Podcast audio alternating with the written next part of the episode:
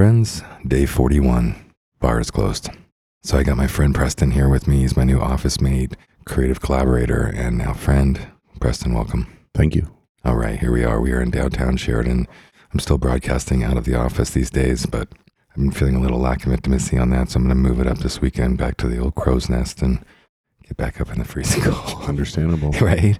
But it's cool, right? It's Christmas vibe down here, isn't it? I mean, there's cars everywhere, people shopping, Main Street. They line up Christmas here. They believe in it. We're living in kind of a real Americana, isn't it? It's the realest. It's like the realest post stamp of Americana left in the planet Earth, it seems, or in the United States or something Yeah, like maybe that. Maybe a few small towns in Maine and Montana. I don't. Have this vibe. Yeah.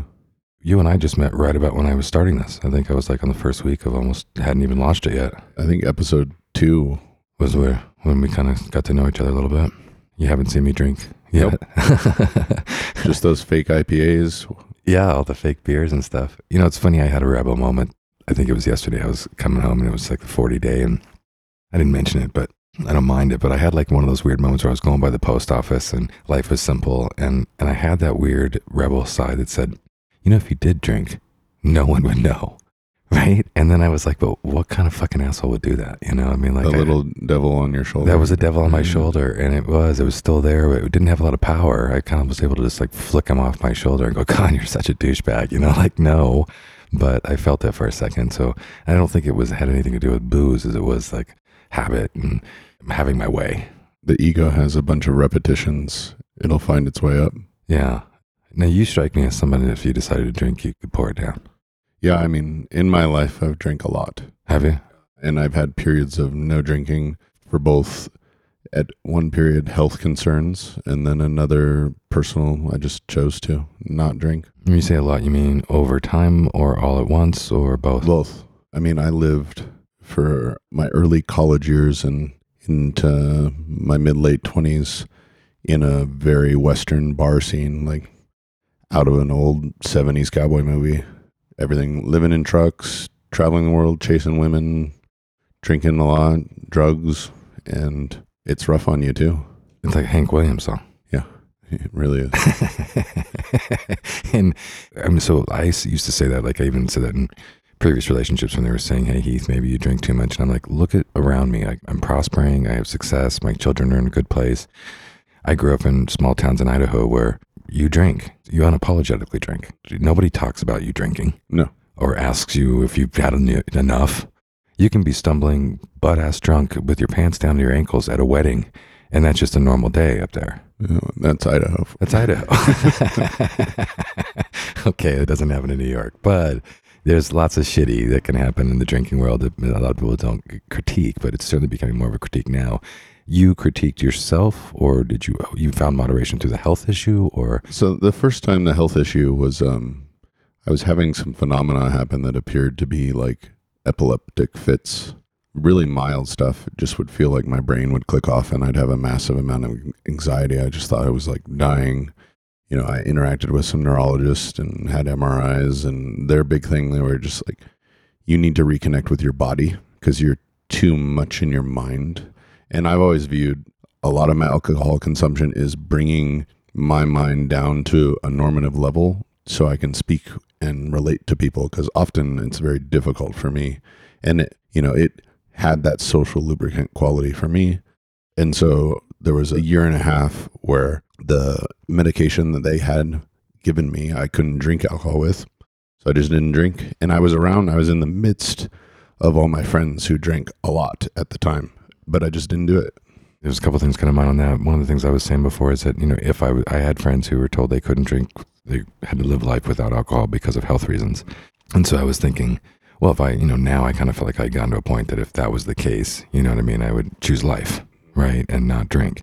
And then I also thought, well, if I was with somebody who was an alcoholic and that kind of exposure would bring demise to our relationship or disrespect it, then I could also choose not to drink, right? Then also the idea of am I too much? Was I why did I start drinking? And I talked about that before too. And part of the reasons why I felt like I started drinking was because I wanted to numb myself down.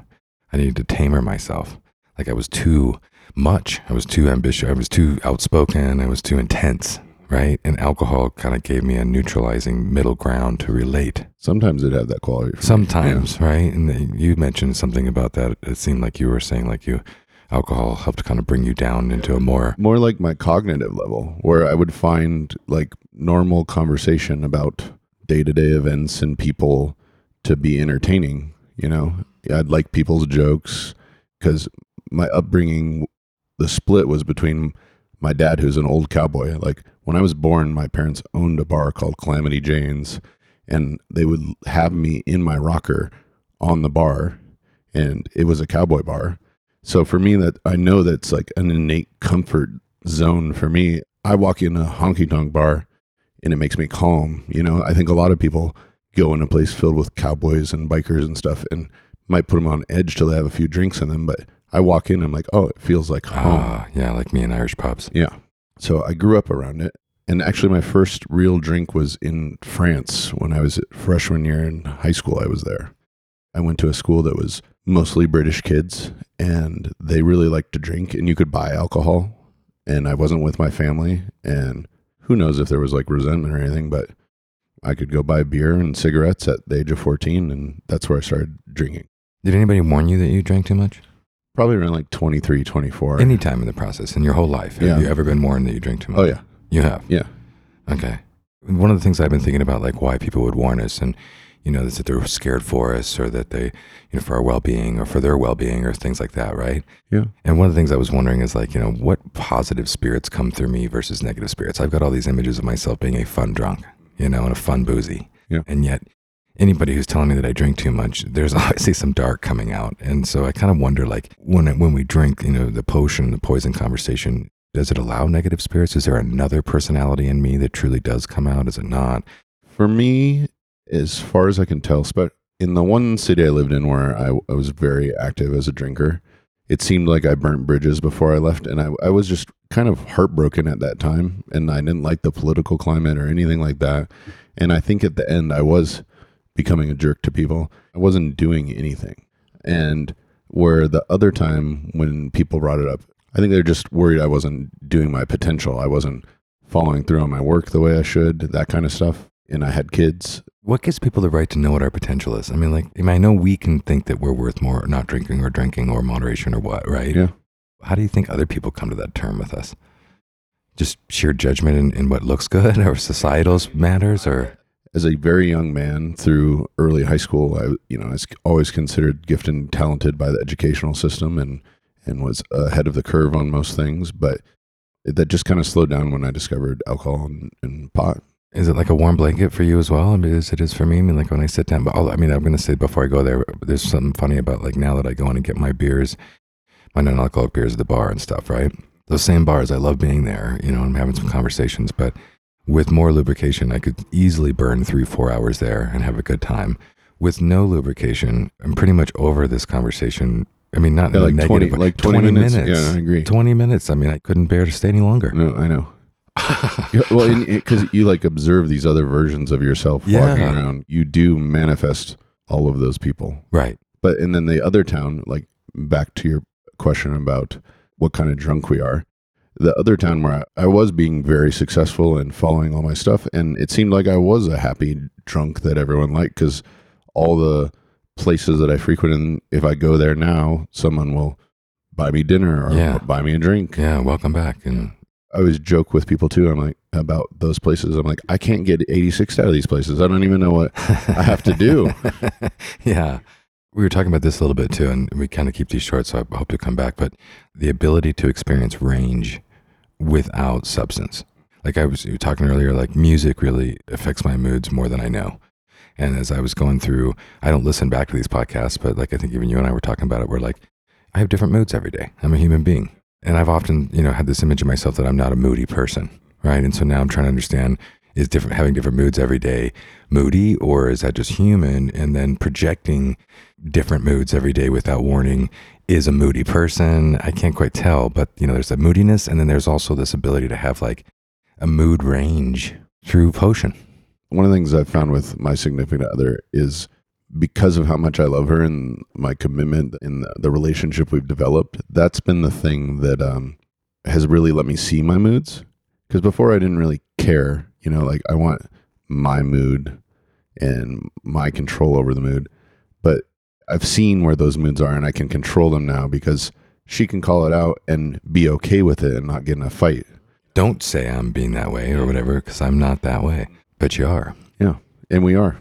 And we are. I learned that more and more with my parents too. That's how I can deal with them more is not viewing their outward mood as them. hmm You know, I think too many people really get attached to their identity from the way they've expressed themselves in different moods. Okay. And then they're attached to what came out of them versus who they really are. You know, they become attached to like something they said to you or an action they did, and it's not them. Right. Huh. Wow.